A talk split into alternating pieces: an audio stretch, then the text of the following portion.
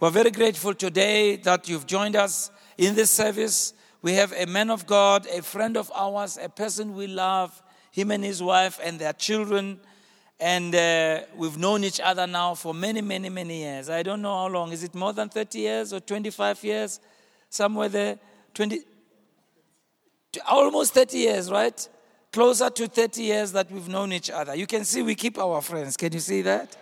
Yeah, this man of God is a, a leadership coach, an advisor, conference speaker, a teacher, and a devoted husband, father, and grandfather. I tell you, we had the privilege of officiating at his children's weddings. Uh, all of them now, we have officiated at their wedding. So we started with one, we have one more to go, Bishop. So thank you for that. He, has, he established Gospel Rama Church in 1993 which today serves as the hub for a leadership training and church planting movement. He's the overseer of the Gospel Rama family of churches and the founder and president of the Advanced Leadership Academy called ALAC. It's an amazing academy, this one. It's an organization which its primary objective is of training drivers in key sectors of life for improved and increased relevance in their communities and society. He travels extensively across the world. Not long ago, he was in Congo and he was preaching in Congo. He's come back not too long ago. And uh, he's inspiring the society with a message of courageous leadership, pursuit of excellence, and repudiation of ineffectiveness. Most of all, Bazalana, he's a man who is, uh, him and his wife, they are covenant people who love and they are friends who are very dear. These are people that we regard as our family people whose counsel we value, people whose relationship we treasure.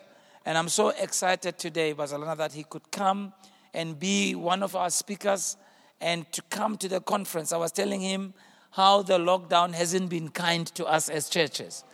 And, and that he has come even in a time like this. His flight was cancelled and he was moved on to another flight. He got on that flight. Even tomorrow, when he goes back, they canceled the one flight. He's moving to another flight. Only somebody who loves you can do that for you. Only somebody who cares deeply can do that for you. And so, ladies and gentlemen, I want us to really, really welcome this servant of the Lord as we stand on our feet. And let's put our hands together for Bishop Tshalo Katshunga. Come on, everybody. Oh, come on, everybody.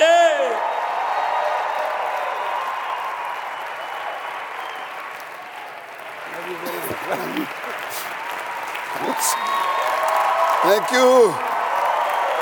Woo. Well, well, well, well. Now be careful how you welcome a visitor. I might not go. I think I told you of a joke. You know, we're on a campus in Dallas, and uh, I don't know, bro, the idea. You know, every student who comes late uh, for class, we will clap for him.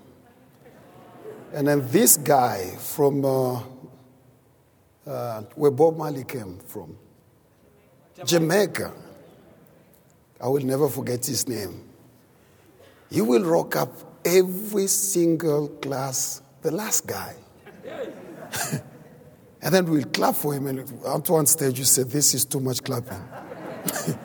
then he said, But why are you late every day? He said, because in Jamaica, nobody have ever clapped for me. So I found the loophole and I said, let's maximize. So be careful how you welcome a visitor. I might stay and then create some prophetic word. Amen. We are graced to have our presiding bishop and mama as leaders. We are. We are. We are graced.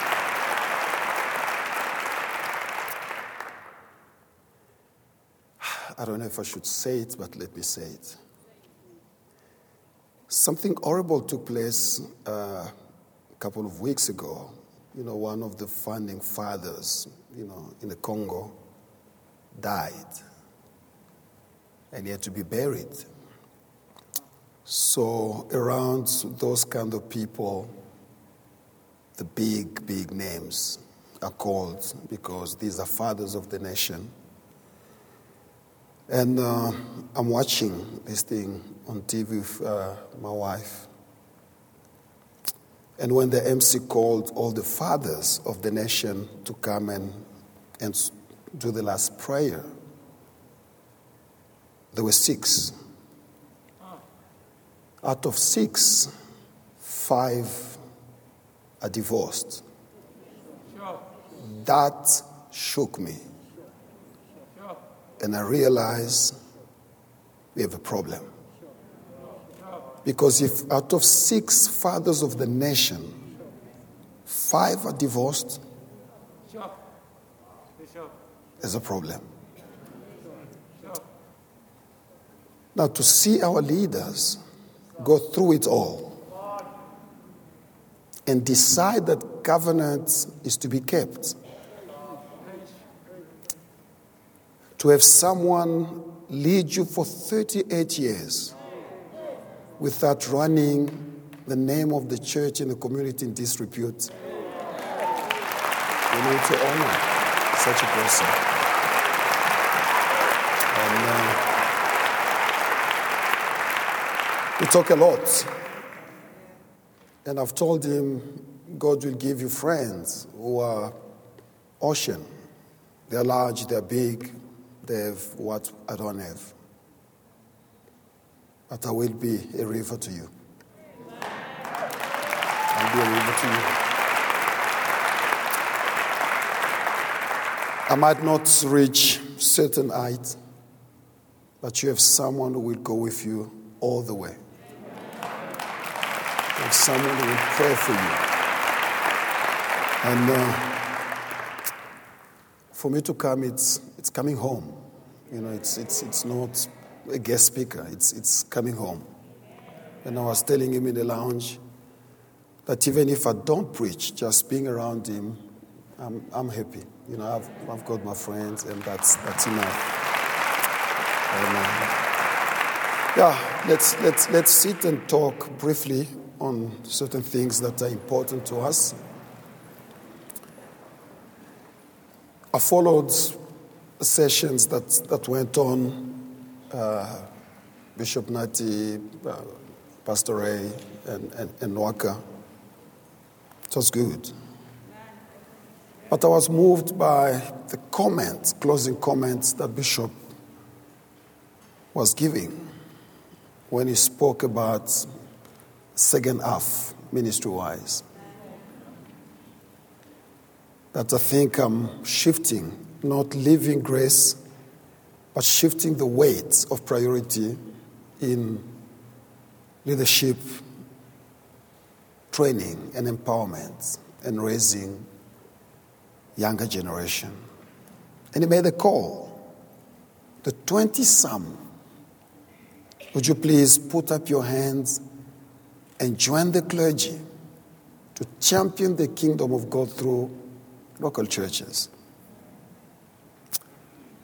And I thought, if we have to reduce leadership to its irreducible, what will it be? We go, okay, we dissect all the studies we make on leadership and then we bring it to well, you cannot go below this. What will it be? And I think leadership boils down to two things.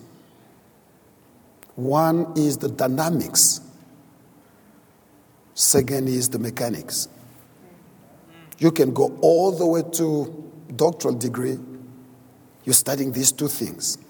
Maybe complex, maybe smaller things, but it's basically the dynamics of leadership. And in that space of dynamics of leadership, you deal with character issues, you deal with heart issues. We call them the big part of the iceberg that is below the water. Because what kills organization, families, churches, it's what people don't see. The biggest danger to you is your heart. And I think if you heard Pastor Ray yesterday as a grandpa to you, pouring out and saying, Don't make enemies. Be quick to forgive. If I knew what I know now then, I will not. Now, these, these, these are big, big stuff. What he was dealing with is the heart. Then on the other side, there's the mechanics of leadership, where we have competence, we have head. One of our professors shook me when he said there are people who will study all their lives, but when they come to a place of dying, they will have known everything except to think. and I thought, whoa. That's heavy. And leadership staff must be intertwined with every church activity. Not because it's a pep subject that all of us have to go to, but because the prophetic position of the church in society obliged every Christian to know something about leadership. Yes. Isaiah says it, Micah says it again, and other prophets, that in the last days, the mountains of the Lord's house will be lifted above all other mountains.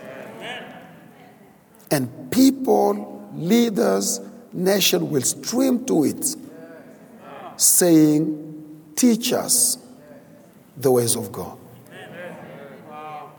So once you come into contact with Christ and you become part of the church, you are a candidate for leadership. Now, I want to make a quick, quick kind of, you know, overview on certain things because I've been thinking about, you know, leadership and then leaders, you know, before the pandemic, during the pandemic, and after the pandemic. What are the things that the church have to be aware of? at the level of a leader. And the message I'm giving today is, is okay for all of us. You know, uh, we, we're dealing with leaders pre-pandemic, in the pandemic, post-pandemic. So that's, that's, that's our subject we're dealing with. And uh, I'm reading this book. So this guy says, you know, one of his commentary, that back in the days, Jews were not known because of what they believed in, but they were known because of the way they behaved. Oh, you've missed it. Let's rewind. Let's rewind again. Back in the days, Jews were not known by what they believed in, but the way they behaved. So you can study the Torah, you can study the Tanakh, you can study, you know, you know, the Talmud, everything. But if it cannot translate in the way you live daily, you are not a people of God. That applies to leadership as well. We are not leaders because you attend leadership session or training. It's the way we behave. And leadership, like anything else, moves as the situation demands. So, life as you know it now can be broken in three segments. Before the pandemic, during the pandemic where we are, but this thing will finish. There was swine flu, it's gone. There was First World War, it's gone. There was Second World War, it's gone. These two shall pass. So that you learn. Now, allow me to make a quick loop because I'm not going to dwell. I want to dwell on the last segment because of time. The traditional approach to leadership should never be overlooked by anybody. Because that's what makes us the church, the people of God. Now, if the church is the leader of society, how much more people who lead in the church? So, the traditional approach to leadership has three components. One is I am a leader because I can motivate. Now, motivation has nothing to do with being a cheerleader. Because it's a confusion. We think, hey, go on, go on. No, no, no. Motivation is basically give me the reason why I should join the church. Give me the reason why I should join your team. Give me the reason, because if there's no a why, there's inability to rally people. So, my brothers and sisters, please let's think deeply at family level, school level, when you go on campus. God counts on you to show to other people why what you have is worth following. The second thing that makes us leaders is not just the ability to motivate, but ability to mobilize.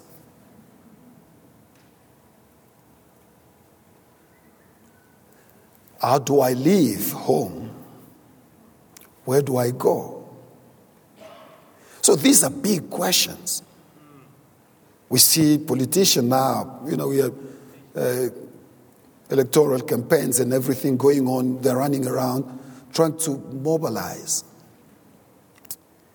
The church needs human resource. The church needs financial resources. The church needs infrastructure. All these things. It's part of leadership. That's what today, on a Friday evening, Heritage Day, the Holy Spirit arrested you to come. Not because you attend an annual conference, but because heaven strategically is counting on you to be a mobilizer. And then the third thing that makes a leader a leader is the ability to organize. Every time leadership goes wrong, I'm talking about the mechanics of leadership, competence, size, the brain, the thinking. In a house where everything starts in a home, where dad, mom creates things and then the family goes nowhere. You check one of these three things is in jeopardy. Do I give a reason why this family, even if it doesn't have money, it's worth staying in.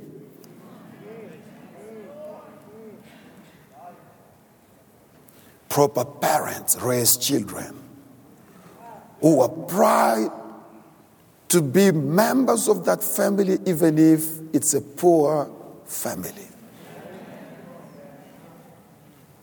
That's, that's the calling of God. And that's the place where leadership plays. But again, leadership changes when we hit crisis. You know, we cannot remove these three. If you remove, you stop being a leader. You must motivate, mobilize, organize. That's, that's what makes a leader a leader. You know, whatever level of leadership. Then COVID came. But you know, if you take life from COVID, you don't understand what our world have been facing is major crisis in the past 20 years. The world we live in shifted big time on September 11, 2001. When those four airplanes hit different position, the terrorism reached its crescendo, everything changed. I'm pretty much well traveled. I was in a habit every time I come long tr- trips, America, Canada, wherever. I'll just go in a cockpit and sit with the pilot and talk throughout until I land. Now you cannot. Because there was September 11.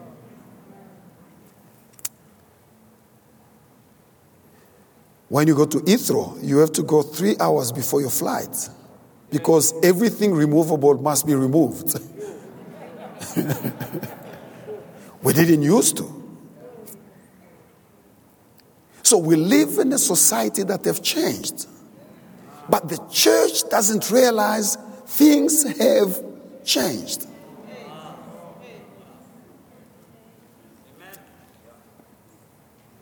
What really changed? What brought us to September 11, 20 years ago? Ideology. We call them terrorists, but they don't see themselves as terrorists. They are championing a cause.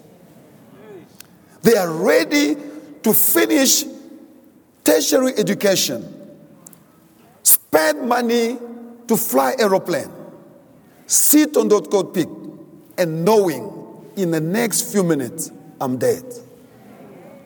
What for? Because I believe in Allah. Where are the believers of Jesus who are ready to pay the price for this thing called the church of God to never go down? That's my issue now.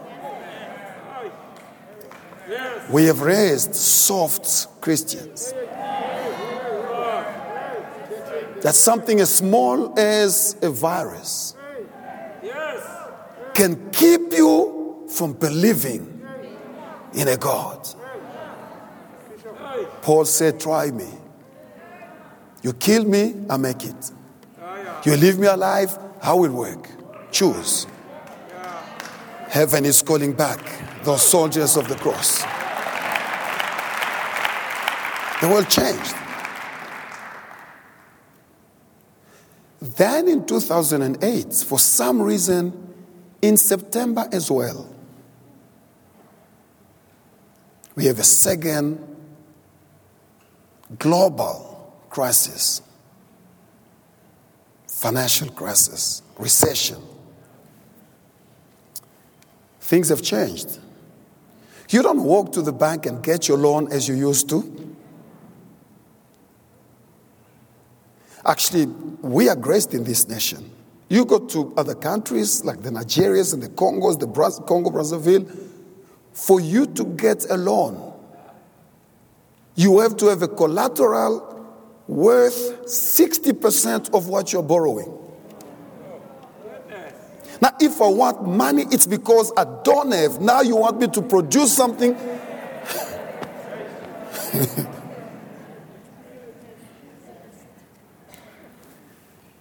Why is the question that Christians should ask themselves. What brought us to 2008? Greed. Think. And then December 2019 came.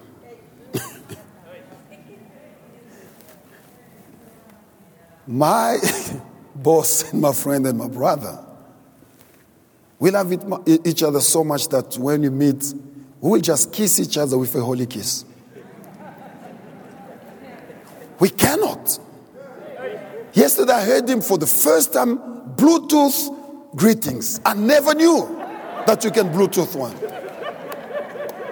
We have sat in hotels and places in nations talking to the wee hours of the morning, but now we talk through masks. He doesn't trust me much. Once he saw me coming up, he put his mask on and go, Hey, I love you, but I, I never know. Maybe Cape Town brings something. And now, for almost a year and a half, we are masking. We are distancing. We are keeping many of our brothers and sisters. The explosion was a homecoming in a true sense where outside will be packed. They cannot come. Now, a Christian have to ask himself, what brought us here? Negligence.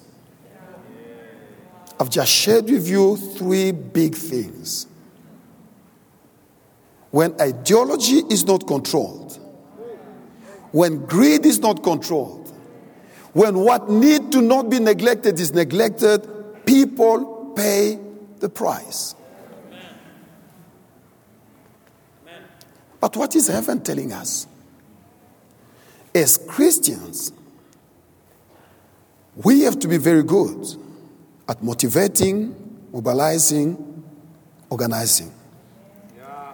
But when the crisis of this nature comes, on top of what makes the core leadership staff, we have to move swiftly to add something on our value system as Christian.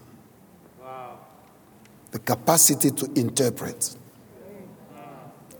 That's what makes a difference. You know, my bishop, I'm thinking about Joseph and I go, this is not fair. Joseph died super rich. He never laid hand on anybody. Joseph died super rich. Nobody have ever fallen under the anointing of the Holy Spirit. Joseph died rich because he was able to interpret.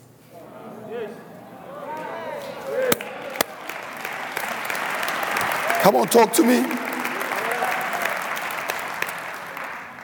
Do you know why the church is called non essential?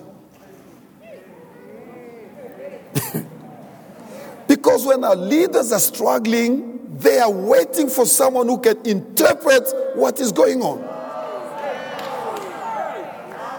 And the church, what we do, let's sing songs of Zion. So I'm thinking about this stuff. And I'm hearing again yesterday the voice of our bishop resounding. Where are the 20 something who can put up their hands, join us in the clergy to move the kingdom of God forth through the local church? He's not asking all of us to be senior pastors of churches, but is to understand something. How can you make the church be present in a bank?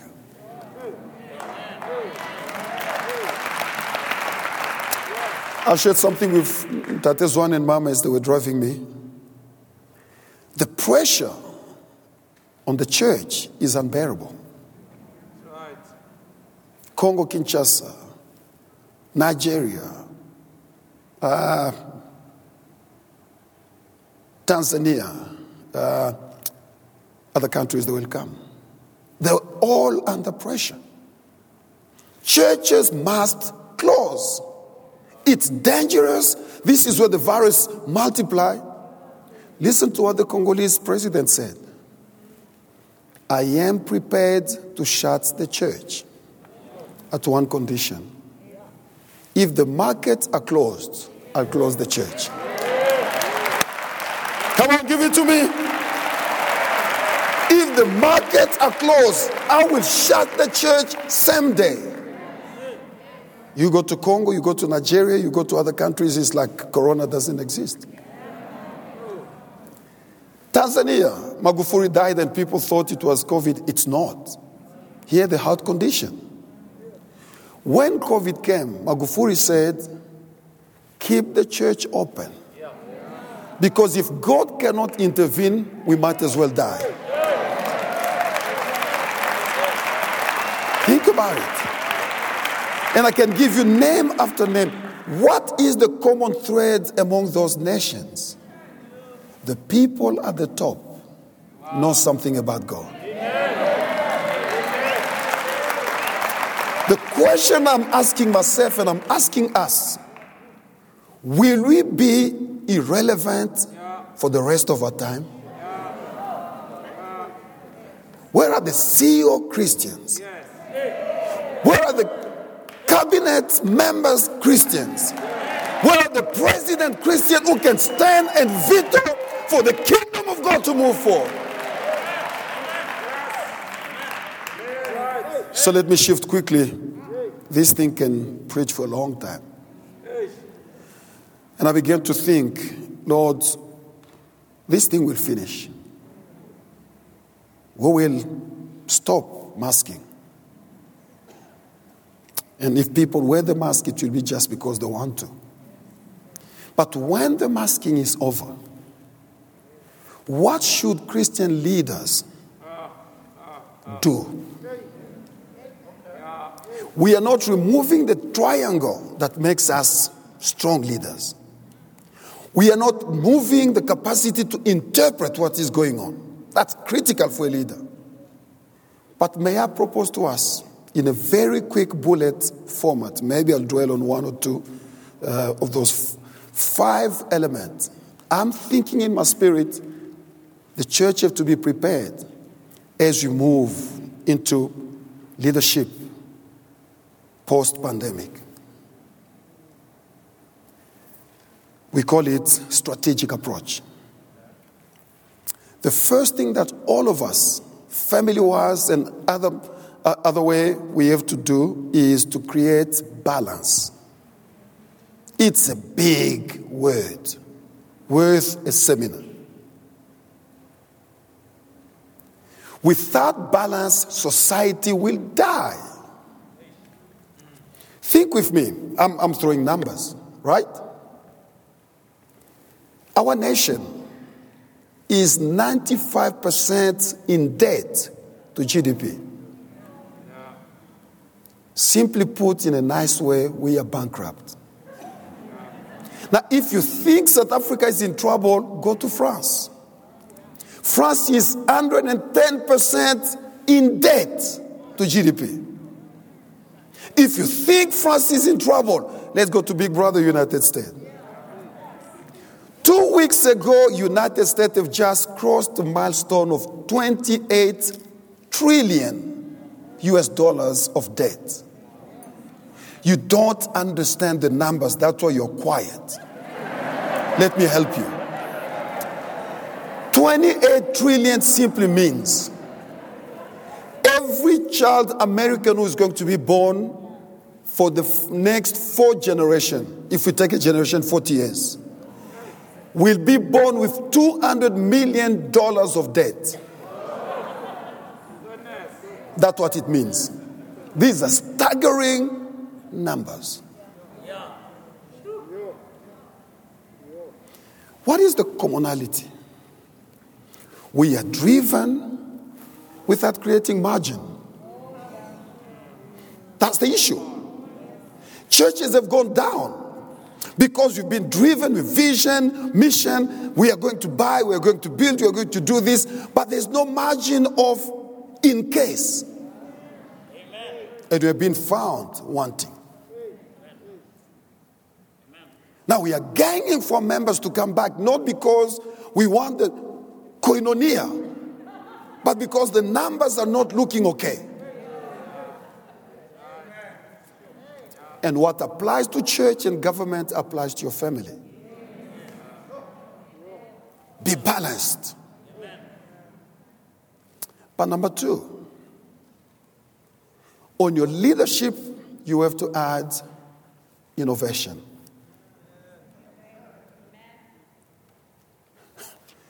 Physics. I've said it many times. Our brains are not toys, they are tools. Let's use them. There are many ways to do something and get the same result. We had a testimony from our presiding bishop about his mother who cooked cabbage with innovation. and it moved the family from Monday to Friday while they're waiting for meat once or fish. Listen, the point of church is this we have to have a component of fellowship. But we really have to be in one building for fellowship to take place? So we don't have time, but you know, this thing up for thought. Because I was chasing the third one. So can I do this? You know, because I don't think we will finish the whole thing. Let me give all five and then come back to the third. Are we okay? For those who are writing. The third thing is expertise. Right? As you go post pandemic, we will need expertise. The fourth one is collaboration. Organization, countries churches will not be expert in collaborating will go down. And then number five, communication. What am I teaching today in a brief moment as a survey? Because there's a prophetic word on the church, the mountain of the Lord's house, the influence of the church will be above all other influences that will come. What will make us able to do that is our capacity to motivate, mobilize, organize. But number four, our capacity to interpret what is going on. The reason the church have never been called through all the crises, September 11, uh, September 2008, December 19, uh, 2019, it's simply because the church is lacking in its ability to interpret. For medical people, they call diagnosis. Because if you cannot give a good diagnosis, you will give the wrong medicine. And the church has a very poor medicine stock. It doesn't work, pray. It's not working, pray some more. It doesn't work, fast and pray now. it doesn't work, fast, pray and ban the devils. And you think you will be called to parliament to ban devils when the devils are in parliament? it doesn't work. So, therefore, what our presiding bishop is asking is let's join and begin to think at a different level. That's, that's the call. That's the call.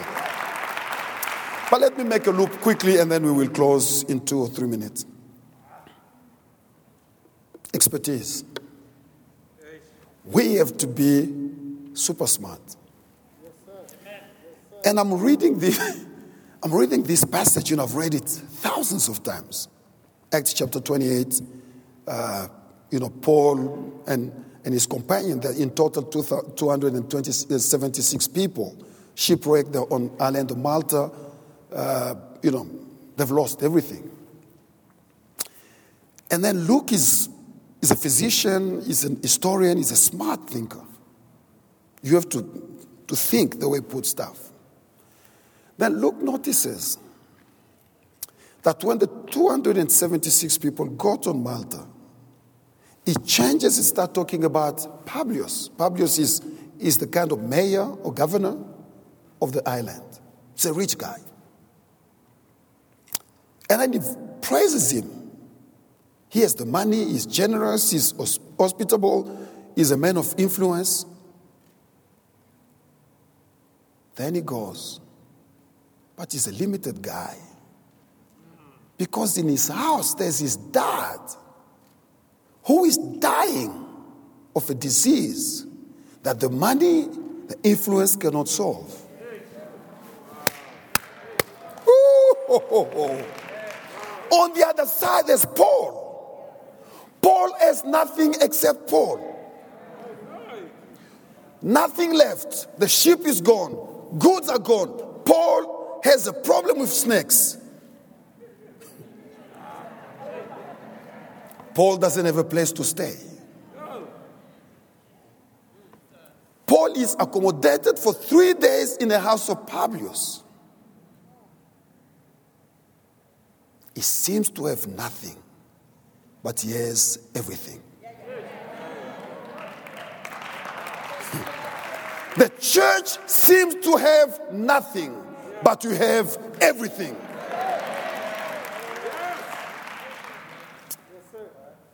Two things.